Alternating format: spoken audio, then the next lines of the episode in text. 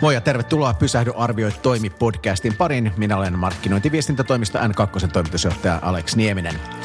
Tässä podcastissa kuulemme keskusteluja niin akateemisten ajattelijoiden kuin bisnesjohtajien kanssa siitä, mitä ja miten yritysten pitäisi näin koronakriisin aikana ja toivottavasti sen jälkeenkin toimia ja miten tästä kriisistä selvitään. Fokus on tietysti onnistumisessa ja tulevaisuudessa, vaikka siitä nyt ei mitään takuuta olekaan.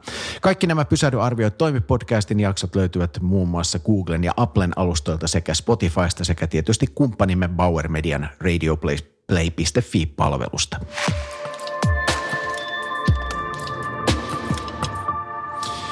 Myyminen ja menestyminen ovat kaksi verbiä, jotka tulee ainakin mulle mieleen ensimmäisenä tämän jakson vieraasta Jari Sarasvuosta. Kuluneiden vuosikymmenten aikana Jari on tullut suurelle yleisölle tutuksi televisiosta ja radiosta, mutta uraan on aina liittynyt Trainers House, jonka markkinointijohtajana hän toimii. Trainers House on pörssilistattu muutosjohtamiseen erikoistunut konsulttiyritys, jonka ytimessä on myynnin ja myyntiosaamisen kehittäminen sekä valmentaminen. Lisäksi Jari toimii nykyään Stronghold-nimisen verkkovalmennusyrityksen hallituksen puheenjohtajana. Eli tänään siis Pysähdy arvioit toimipodcastin vieraana Jari Sarasvuo.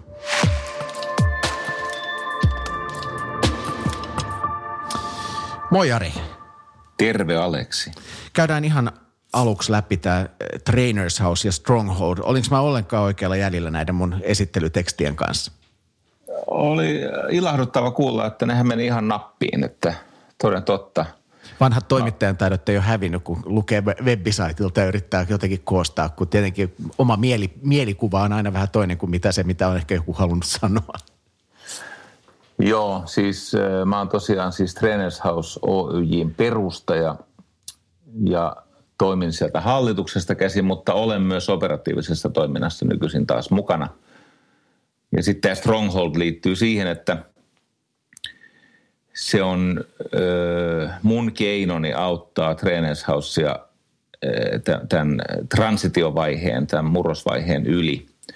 Kun mä opin melko varhain, että ei ne uudet, täysin aikaisemmasta poikkeavat ideat, niin ei ne oikein kuki organisaation sisällä. On joskus parempi perustaa organisaatio sen organisaation ulkopuolelle, jolloin voi tota, myöhemmin sitten portata uusia toimintamalleja, niin kuin just nyt sinne isompaan kokonaisuuteen. No miten tämä korona on vaikuttanut Trainers House ja Strongholdiin? Niin kuin moni muukin liikkeenjohtaja on sanonut, niin nythän on käynyt niin, että se, minkä kuvitteli vievän kolme vuotta, on täytynyt tehdä kolmessa viikossa. Eli tämä on tietenkin valtavasti vauhdittanut tätä meidän siirtymää nyt kun alkaa siis yhtiön neljäs vuosikymmen ja meilläkin on tarve uusiutua. Niin e, tämä osui, ei nyt voi sanoa onni onnettomuudessa, mutta osui siis sillä tavalla ajoituksellisesti oikealle kohdalle, että, että ei ollut mitään muuta vaihtoehtoa kuin jättää se vanha, vanha maailma taakse ja hyväksyä, että se, sinne ei ole enää paluuta. Sen lopullisesti sitten korona vie mennessä ja mennä kovaa tahtia tähän uuteen. Tämä on ollut aika kiihkeä tämä, tämä kevät. Tota, tätä on kuulunut paljon myös ihan siis katsoa näitä kansainvälisten yritysjohtajien kommentteja ja mitä he ovat kirjoittaneet, että tosiaan tosi nopeasti jouduttu keksimään uusia toimintatapoja tai adaptoitua jotenkin moderneihin to- työtapoihin. Jotenkin tuntuu, että tämä keskustelu on kuitenkin ehkä aktiivisinta täällä Suomessa tai ehkä siihen sitten kiinnittää itse huomioon, että ja jotenkin tuntuu, että ehkä varautuminen ei ehkä suomalaisissa yrityksissä ole ollut sillä tasolla kuin ehkä monessa muussa maassa. Tai ehkä, ehkä täällä on, en tiedä, mitä mieltä sä oot, ollaanko me niin kuin jääty odottamaan täällä, että joku, joku muu tulee ja muuttaa toimintatavat. Onko, onko täällä liian helppo pärjätä, vaikka ei olisi kauhean aktiivinen muuttamaan omia tekemistä, te, tekotapoja? No yleisellä tasolla tietenkin me molemmat tiedämme, että Suomessa ei ole samassa mitassa kilpailua kuin monissa kehittyneimmissä talouksissa, että Suomi on edelleen – kun tämä on tämmöinen puolisosialistinen, aika paljon niin kuin julkisista tukirahoista elävä systeemi, niin ei täällä samanlaista kilpailua vaan ole. Tämä, on pieni ja to, toimii tämmöisen niin kuin hyväveliperiaatteen mukaisesti. Ja ehkä se joissakin asioissa joskus aiheuttaa sitä, että ollaan vähän jälkijättöisiä. Mutta nyt mitä tulee tähän koronaan, niin mä oon havainnut, että nämä, jotka ovat pystyneet tietyllä tavalla saamaan vauhtia tai, tai että korona on katalysoinut tai ehkä voi sanoa, että jyrkentänyt sitä muutoksen kulmakerrointa, niin heillä toki se muutos ja sen valmistelu on alkanut jo ennen koronaa. Korona tuli yllättäen, mutta se vaan teki hyvin ajankohtaiseksi sen välttämättömän edessä olevan muutoksen, että meidän ja vaikkapa yhteisen ystävämme Tommi Tervasen tapauksessa, niin niinhän se oli, että se mitä oli pitkään valmisteltu – ja sitten kun tuli tämmöinen shokki, niin onneksi oli jotain, minkä varassa voi pyrkiä eteenpäin. Me nähtiin pari kuukautta sitten just ennen kuin tämä koronakriisi mm. puhkemi. Silloin sä ennustit, että, että lama on tulossa ja lamahan on ollut tällaisia sun suosikki, suosikki ajan, ajanjaksoja aina niin kuin mm. yrityselämässä ja sä oot sanonut, että, että, että silloin syntyy myös paljon hyvää. No ehkä ihan tämän tyyppistä lamaa kuin mihin nyt oltiin ajautumassa tai olemme ajautumassa, niin varmaan kukaan ei toivo, mutta mitä hyvää sä näet tässä ajassa? Mä oon muuten saanut tästä ihan valtavasti kuritusta. Mä aikoinaan kirjoitin pörssitiedotteeseen, tule lama kultainen. Ja mulla oli tietenkin siihen perusteet. Älä, älä tee niin, niin on tällainen viestinnällinen pieni neuvo, niin älä tee sitä enää. Vai? Joo, en mä tee sitä kyllä enää. Se, se, oli, se on ollut mulle yllätys, että miten tylppiä ihmiset on. Miten, miten tota, vahingoilosia, taukkeja. Ihan niin kuin hyvämaineisetkin ihmiset on. Katso, kun jos, jos katsoo tämmöisten äh, siis äh, tietynlaista siis yrityshistorian niitä ikonisimpia yrityksiä, niin niitä leimaa se, että ne on hyvin usein saanut joko kasvuvauhtinsa tai jopa ne on perustettu laman aikana. Et hyvin usein semmoiset yritykset, jotka kun ympäristö on ollut ankea ja sitten jossakin on päätetty nähdä uusia näkyjä, stimuloitua uusista unelmista – niin eh, nämä kaiken maailman Fordit ja eh, Microsoftit ja Googlet ja se lista on valtavan pitkä. Eli laman aikana nämä aikaisemmat markkinajohtajat, niiden ote kirpoaa, ne instituutiot horjahtaa ja maailman mahtavat käy polvillaan, niin silloin on uuden eh, haastajan aika. Ja, ja, ja jos vähänkään vaivautuu tutkimaan historiaa, niin havaitsee, että – lama ei ole ainoastaan tuhovoima, se on myös lannotetta. Se on, se on siis se on tämmöinen kasvueliksiiri uusille tavoille. Ja näihin on myöskin yhteiskuntien tasolla, että sen saa ihan itse päättää, että onko tämä vain huono asia vai voiko tästä löytää jotain, joka auttaa. Ja silloin kun tämä finanssikriisi runsas kymmenen vuotta sitten sai alkunsa – niin tietenkin lapsellisesti kuvittelin, että me onnistuisimme siinä, mihin me ryhdyimme, kun pörssiin kerran eksyimme. Emme siis onnistuneet ja siitä se vahingoilla tulikin, mutta olisi voinut käydä niin. Moni muu onnistui. Siis meistä ei ollut siihen silloin, mutta monesta muusta oli. Et ei se perusajatus siitä, että tule lama kultainen – sen tarkoitus oli muistuttaa ihmisiä siitä, että ei, ei lama tarkoita välttämättä lopullista tuhoa niille, jotka on uusiutumiskykyisiä, jotka pystyy tuottamaan uutta dynamiikkaa siihen toimintaympäristöön. Puhutaan hetki johtamisesta. Hmm.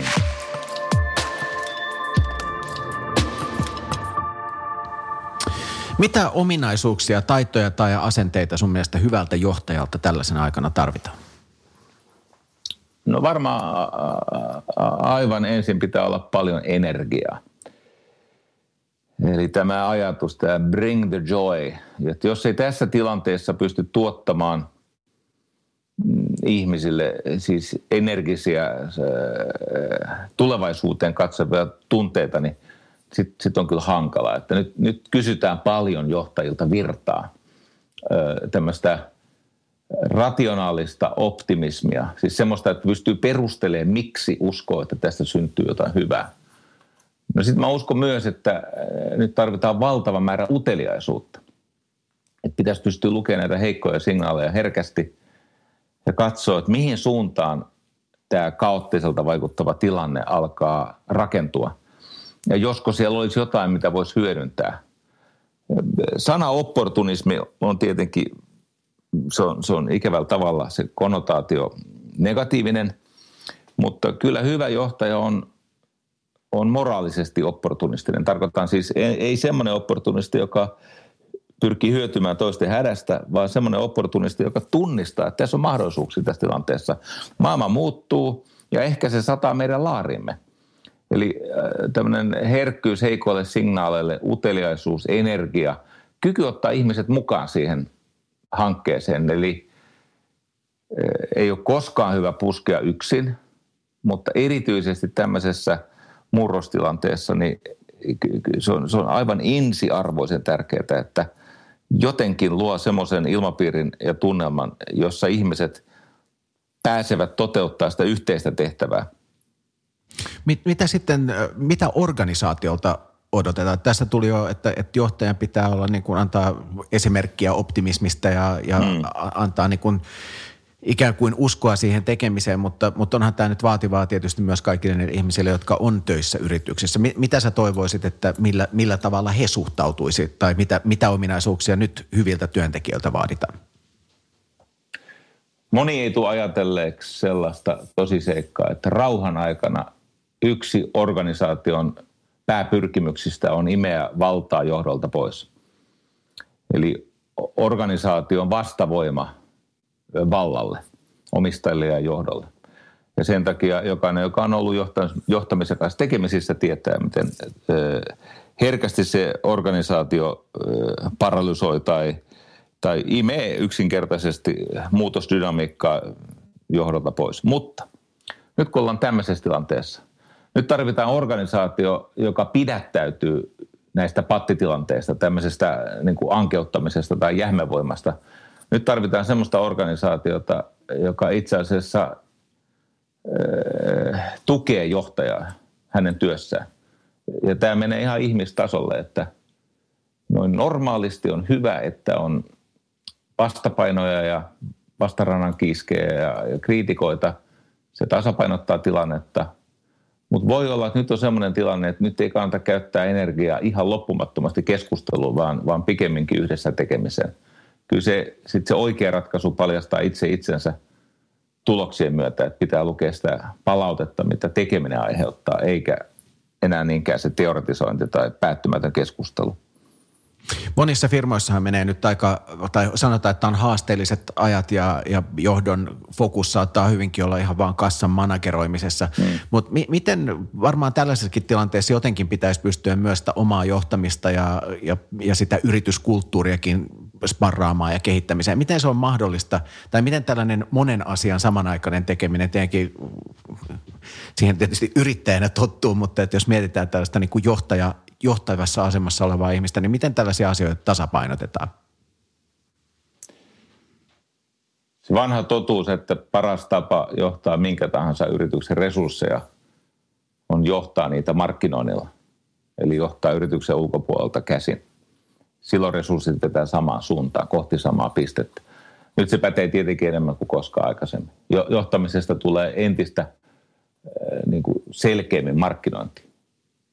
Sisäistä, sekä, sisäistä vai ulkoista vai molempien? Se, sekä että. Musta on vähän niin kuin, ö, epämielekästä ajatella, että sisäinen markkinointi johtaisi ulkoiseen toimintaan koska eh, jos ei keskity ulkoiseen markkinointiin, niin se sisäinen markkinointi johtaa oikeastaan vain täydellistämiseen ja pikkuhiljaa sieltä se liike katoaa. Eli tässä mun maailmassani on parempi johtaa asioita sen ulkoisen markkinoinnin kautta. Siis muutenkin kannattaisi pitää huomio asiakkaissa nyt enemmän kuin koskaan. Nyt, nyt siis erityisesti täytyy miettiä, että miten me onnistutaan pitämään ne asiakkaat jotka eivät ehkä just nyt heti pysty meille mitään maksamaan, mutta kun asiakkaissa tilanne helpottaa, niin muistavat kenen puoleen kääntyä. Ehkä pitäisi hankkia katoavia asiakkaiden tilalle uusia asiakkaita. Ja varmaan pitäisi muut, johtaa näitä kaikkia murrosvaiheen siis kehityshankkeita ja uusiutumista ja sopeutumista uuteen tilanteeseen, niin pitäisi johtaa sieltä asiakkaista käsin. Eli, eli tota, se sisäinen markkinointi oikeastaan on vaan sen ulkoisen markkinoinnin viemistä, siis yksittäisten niin työtehtävien ja ammattiryhmien ja aikataulujen kautta toteutukseen. Puhutaan kohta lisää markkinoinnista, mutta, mutta tähän lopuksi vielä tästä niin kuin ikään kuin ö, johtamisen tematiikasta, niin vaikka tässä nyt on tietysti paljon yrityksiä, joilla ei mene hyvin, niin on myös paljon yrityksiä, joilla menee nyt poikkeuksellisen hyvin. Miten tai millä tavalla heidän pitäisi tässä ajassa toimia? No silloin kun rauta on kuumaa, niin silloin ei pidetä taukoja, silloin taataan. Eilen viimeksi katsoin, kun Amazonilla on todellakin aivan käsittämättömät kasvuluvut ja kannattavuusluvut tällä hetkellä, niin ne laittaa kaiken liikennevän rahan sen kasvun edelleen vauhdittamiseen. Eli nyt on se hetki, jossa kun maailma on ikään kuin tarjonnut ehkä historiallisen tilaisuuden näille yrityksille, niin sitä pitää kapitalisoida, siis maksimaalisesti hyödyntää. Kun on Suomessakin semmoisia firmoja tietenkin, joilla on, on mahdollisuus saada markkinaosuutta ja, ja, ja suorastaan paisuttaa kassaa, niin, niin nyt ei tarvita niin kuin laiskapulskeita lyllertämistä eteenpäin, vaan nyt täytyy hyödyntää se tilanne, koska ei, eivät ajat aina näin suotuisia voi olla.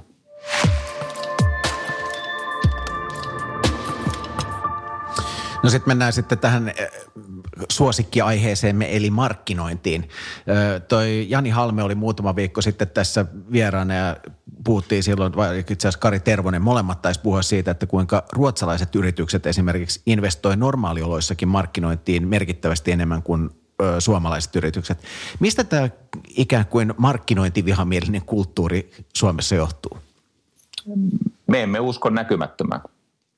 Me kuvittelemme, että sellaiset asiat kuin maine tai design tai, tai tota, strategia, innovaatiot, jotka eivät ole rationaalisia eivätkä ole alistettavissa tämmöiseen niin kuin tehokkuuslaskentaan, niin me emme oikein usko, että ne on edes olemassa. Me, meillä on tämmöisiä, me olemme siis alihankkijoita sielultamme, me tykkäämme olla tämmöisessä alisteisessa reagois, reagoivassa ja äärisopeutuvassa roolissa tai statuksessa – me, meillä on historiallisesti, me, ollaan niin kuin resurssi ja me uskotaan tehokkuuteen enemmän kuin tuottavuuteen.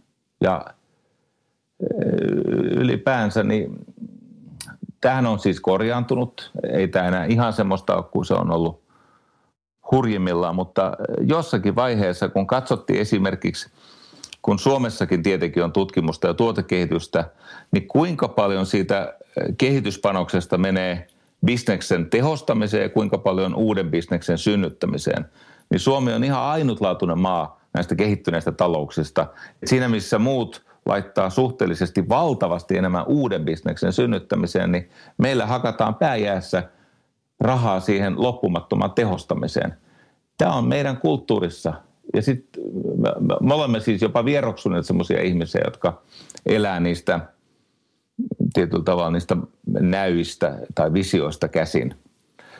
Sivistys, siis, se oli mulla iso järkytys, kun mä aikuisella opin, että sana visio on Suomen sivistyssana niin kuin luettelossa sen ensisijainen merkitys, että vision ensisijainen merkitys on harhanäky. Joo, se on, olen, olen se on tätä... harhanäky. No ilman visiota, niin siis jumalauta, mitä uutta voi syntyä, ellei ole mitään näkyjä? Edes harhanäkyjä. No siis olkoon vaikka harhanäky, siis mennään sitten kokeillaan harhanäky. Voi olla, että joku niistä harhanäystä sitten johtaa johonkin toiseen tilanteeseen, jossa löytyy ihan todellista. Minusta tämä asia on parantunut vuosikymmenten myötä, mutta kyllä mä joudun sanoa, siis mä muistan kun aikoinaan vitti haukkuu tätä mediaimperiumia, mutta aikoinaan luin siis 90-luvulla ihan tosissaan esimerkiksi taloustoimittajat oli sitä mieltä, että semmoinen asia kuin mielikuvan markkinointi, niin se on, se on järjetöntä, koska ei mielikuvia ole olemassa. No, ei niitä ehkä siis gramma- tai senttimitalla laskettuna ontologisesti ole olemassa, eivät ne ole fyysisen maailman todellisia asioita, mutta on ne toki olemassa. Siis samoissa medioissa sanottiin, että ei arvoilla voi johtaa ja se on niin kuin älytöntä pohtia työyhteisön arvoista tai niin kuin pohtia niitä arvoja. Eli se on tämä mm, meissä syvällä elänyt epäilys näkymättömiä, mutta äärimmäisen potentteja asioita kohtaan. Ja tästä on itse asiassa mun mielestä, oliko se viime vuonna vai edellisvuonna, niin kauppalehdessä oli tällainen otsikko, että nyt se on todistettu, mainonnalla on todella merkitystä tai jotain, jotain, jotain vastaavaa. On, on tämä aika tiiviissä kyllä.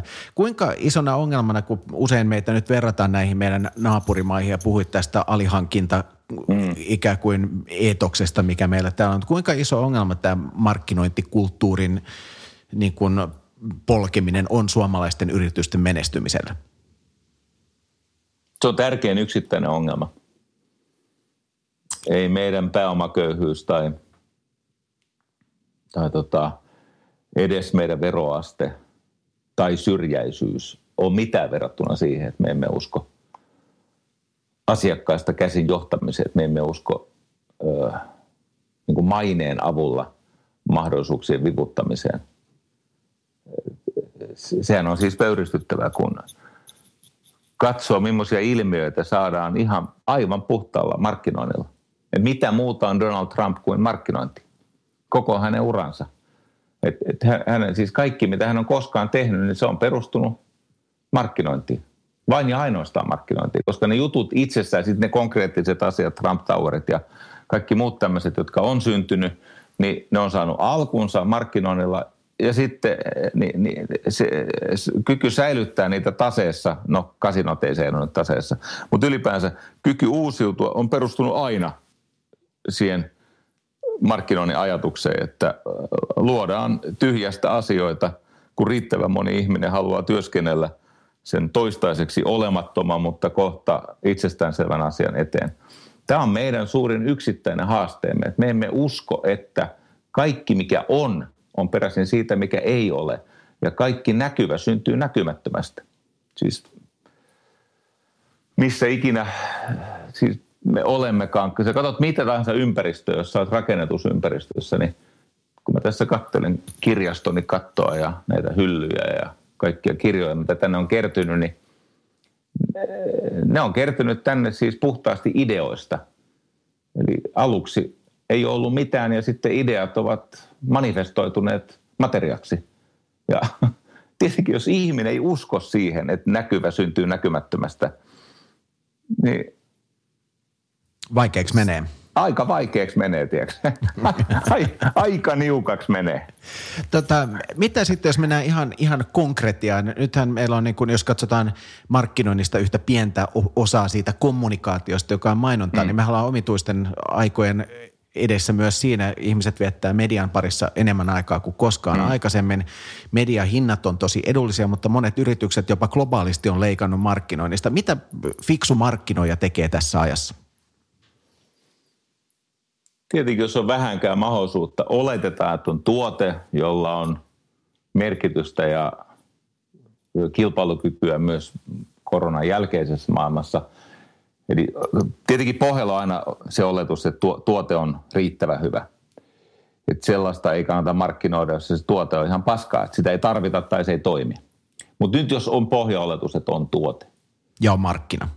Niin. Ja on sitten olemassa myös ihmisiä, jotka A tarvitsee sitä tuotetta, B pystyy sitten maksamaan. Eli sehän ei ole markkina, jos ihmiset on maksukyvyttömiä tämä puhe aina siitä, että hei Jari, että teidän pitäisi vetää valmennusta työttömille.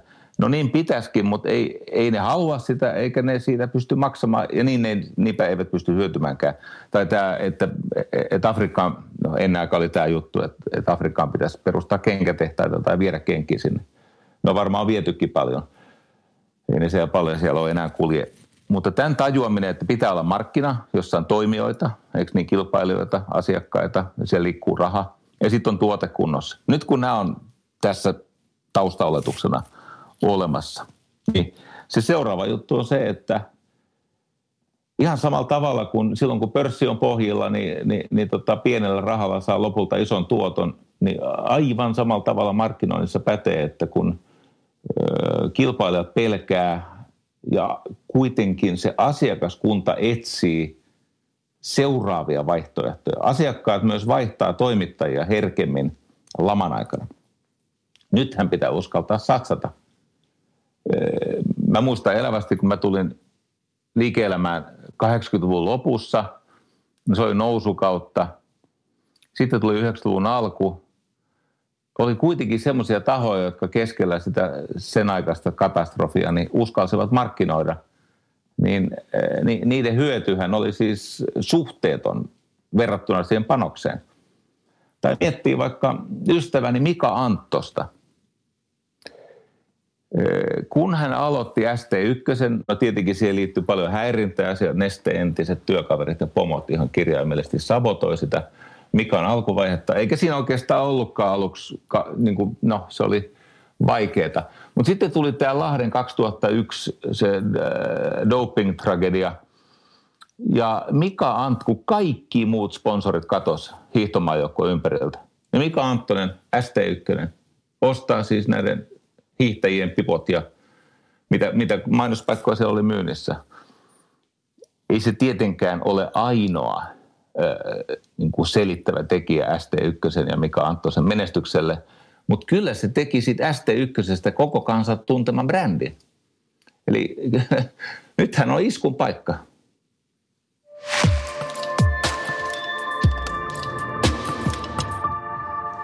Puhutaan sitten vielä hetki tulevaisuudesta. Mikä on sun oma näkemys siitä, että miten tästä, miten tästä noustaan? Palaako asiat vanhoille urille, vaan nyt kun me ollaan opittu uusia asioita, niin palataanko me heti takaisin vanhoihin vai, vai säilyykö nämä uudet etätyömallit ja muut hienot asiat, mihin me ollaan yhtäkkiä pakotettu, pako, pakon kautta oppineet? No mä toivon, että olennaisilta osin säilyy, koska tämähän on hyvin tehokasta resurssien käyttöä. Eli ei tarvitse samaa määrää matkustaa ja hankkia parkkipaikkoja ja että asiat, se virtaustehokkuus paranee tässä etätyössä. Tämä ei ole enää niin resurssitehokasta, vaan tämä on nimenomaan virtaustehokasta. Ja toivon, että tämä jää. Mutta se mun iso kuva on se, että öö, ihmiskunta saa niin kuin valita, että onko se Ragnarök, onko se Jumalten tuho nyt, ja sitten päästäisiin aloittaa kovalta pohjalta nousu kohta uutta, kohti uutta maailmaa, vai elvytetäänkö me vielä yksi sykli, jolloin se romahdus on vielä syvempi. Eli se on selvää, että tämmöinen niin kuin lopullinen varallisuuden siirto veromaksajilta varakkaille – Tämä, siis se, se, se tulee tiensä päähän tämä, tämä nykytouhu. Mutta se on hyvin mielenkiintoista nähdä, että tapahtuuko se tällä kertaa vai tapahtuuko se vasta ensi kerralla. Mä, mä itse uskon, että maailma muuttuu nyt perustavanlaatuisesti. Mä, mä, mä uskon, että äh, globalisaatio menee vähän uuteen uskoon. Monet ihmisten arvot menee uudella. E, esimerkiksi semmoinen niin kuin holtiton krääsän haaliminen. Siis niin kuin, että jos pystyy halvalla ostaa paskaa enemmän, niin se ei enää huvita ihmisiä yhtä paljon, tämä Kiinapaska. Mä luulen, että kulutus suuntautuu laadukkaisiin, elegantteihin tuotteisiin ja ratkaisuihin. Itse haluan uskoa, että tästä seuraa jotain parempaa kuin se maailma, joka nyt tästä alta murtuu. No mitä mieltä sä oot, äh, ei, ei mennä kovin syvälle tähän mm. politikointiin, mutta mitä mieltä sä oot tästä yritystukikeskustelusta? Meidän siis sanoa keskusta, mutta yritystukikeskustelusta. No, kes, keskustahan siinä on ollut aktiivinen. Tota, mä olin aluksi sitä mieltä, että on hyvä suojella näitä vähäosaisia pitämällä työpaikkoja pystyssä – mutta sitten kun mä seurasin sitä, että miten tunnoton ja kohlo se julkinen sektori on, niin mä vähän kyllä käänsin kantaani, että mä oon ehkä enemmän sitä mieltä, että tämä lama vahvistaa niitä, joilla on paljon annettavaa, jotka ovat ansaitusti jo vahvassa asemassa, eli hyviä yrityksiä. Mutta sitten nämä huonot yritykset se tappaa, jolloin siellä olevat voimavarat vapautuvat viisaampaan käyttöön. Minusta ehkä sittenkin pitäisi antaa sen, minkä kuuluukin tapahtua, niin antaa sen vaan tapahtua. Mä, mä, mä kyllä käänsin, käänsin takkiani ja, ja vaihdoin kantaani siinä, että – kannattaako näin heikosti tuottavaa yrityskuntaa tekohengittää ja pitää väkisin pystyssä. Et e- ehkä olisi, ei se osaaminen ja, ja ihmisten niin kuin kyky, kyky tuottaa arvoa, ei se nyt tässä mihinkään katoa. Voi, voi olla, että pitää, että jos saisi uuden alun, niin saisi enemmän aikaiseksi. Tämä on mun kuvitelma asioista. Nalle Vaaruusilla oli tuossa viikonlopun Hesarissa oli vähän samantyyppinen – tulkinta tästä asiasta, että, että markkinat kyllä hoitaa sen, että, että, mutta tietenkin toisella puolella on sitten se inhimillinen kärsimys ja tragedia siitä, jos meillä on yhtäkkiä puoli miljoonaa työtöntä tuossa lisää, niin ei siinäkään, ei siinäkään valtiolle hyvin käy, jos ei ole verotuloja sitten sitäkään, mitä nyt on. Ei valtiolle eikä sitten näille ihmisille. Toki tämä on hyvin mielenkiintoista, kun maailmanlaajuinen kokonaistuottavuuden kasvu on pysähtynyt silloin edellisen kriisin aikana. Eli sit meidät elvytettiin niin turvoksiin, että loppuinnovaatio ja kokonaistuottavuus ei ole enää noussut sitten vuoden 2012, kun olisi tarvittu luovaa tuhoa, kekseliäisyyttä ja uutta sinniä, joka on kuitenkin myös paljon tehokkaampi tapa jakaa tuloja. Et jos ajatellaan sitä pientä ihmistä, niin siitä tietenkin täytyy pitää huolta kaikissa olosuhteissa. Se on lähtökohta – mutta tulonjaon näkökulmasta voi olla, että heidän kävisi paremmin, jos mentäisiin rysäyksen kautta. Et mä, mä, mä, en, mä en tiedä, on, onko, onko tämä luovan tuhon estäminen, niin onko se, onko se edes valtioiden ja, ja, ja vähävarasten etu. Ainakaan se ei ole siis niin kuin yrityskunnan etu. No minkälaiset yritykset sitten tulee sun mielestä pärjäämään siinä? Nyt on puhuttu tästä uudesta normaalista, joka on mun mielestä niin kuin jo alkaa olla niin kuin terminä sellainen, että tekisi aina mieli puukottaa itseään silmään, kun sen kuulee. Mutta, ja mä luulen, että niitä uusia normaaleitakin tulee aika monta tässä, kun ihminen on aika sopeutuvaiseksi tässä osoittautua. Mutta minkälaiset yritykset sä uskot, että uudessa tai jossakin näistä uusista normaaleista tulee pärjäämään?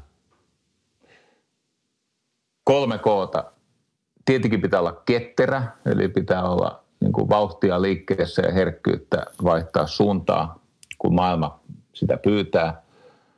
Sitten pitää olla kekseliäs. Se on siis innovaatiokykyinen, eli että löytää uusia parempia tapoja tuottaa arvoa. Mutta sitten pitää myös kehdata. Eli tämä tämmöinen niin kuin meille tyypillinen häpeäminen ja ujostelu ja, ja lauma-ajattelu, niin se ei nyt auta. Nyt pitää kehdata kulkea omia polkujaan. Historia osoittaa uudestaan ja uudestaan, että ne, jotka kehtaa, ne pärjää. Ne, jotka uskaltaa tehdä asioita toisin, on kekselijöitä ja ketteriä. No varmaan pitää lisätä se neljäskin K, ehkä näistä kaikista tärkein – enää ei ole tavoite voittaa kilpailua, vaan kestää sitä kilpailua. Eli se neljäs K olisi kestävä. Tässä pitää jotenkin ne, jotka suinkin kykenevät, niin pysyä hengissä. Se, että sietää näitä epävarmuuden aikoja ilman, että menettää siis niin kuin paikkansa kaupparekisterissä, niin kyllä ky, ky, se on menestystekijä.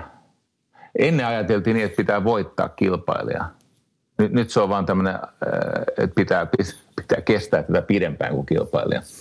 Että kaikesta muusta huolehtii ajat. Eh, ehkä näin on, tai, tai ju, juuri mm. niin ehkä on. Mutta hei, kiitos Jari, oli hauska jutella. Tämän, piti, piti jutella paljon aikaisemmin ja piti tehdä kaiken bisnestäkin. Niin. Nyt meidän pitää ehkä taas soitella vähän useammin, mutta kiitos Näin siitä, että olit, olit vieraana ja kaikkea hyvää. Aleksi, kiitos sinulle. Vahvuutta.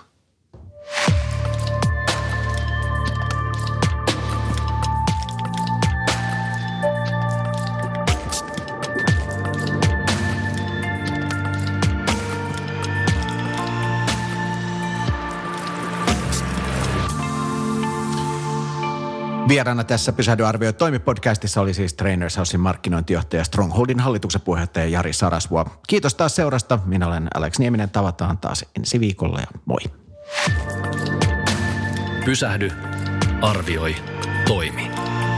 Yhteistyössä N2 ja Bauer Media.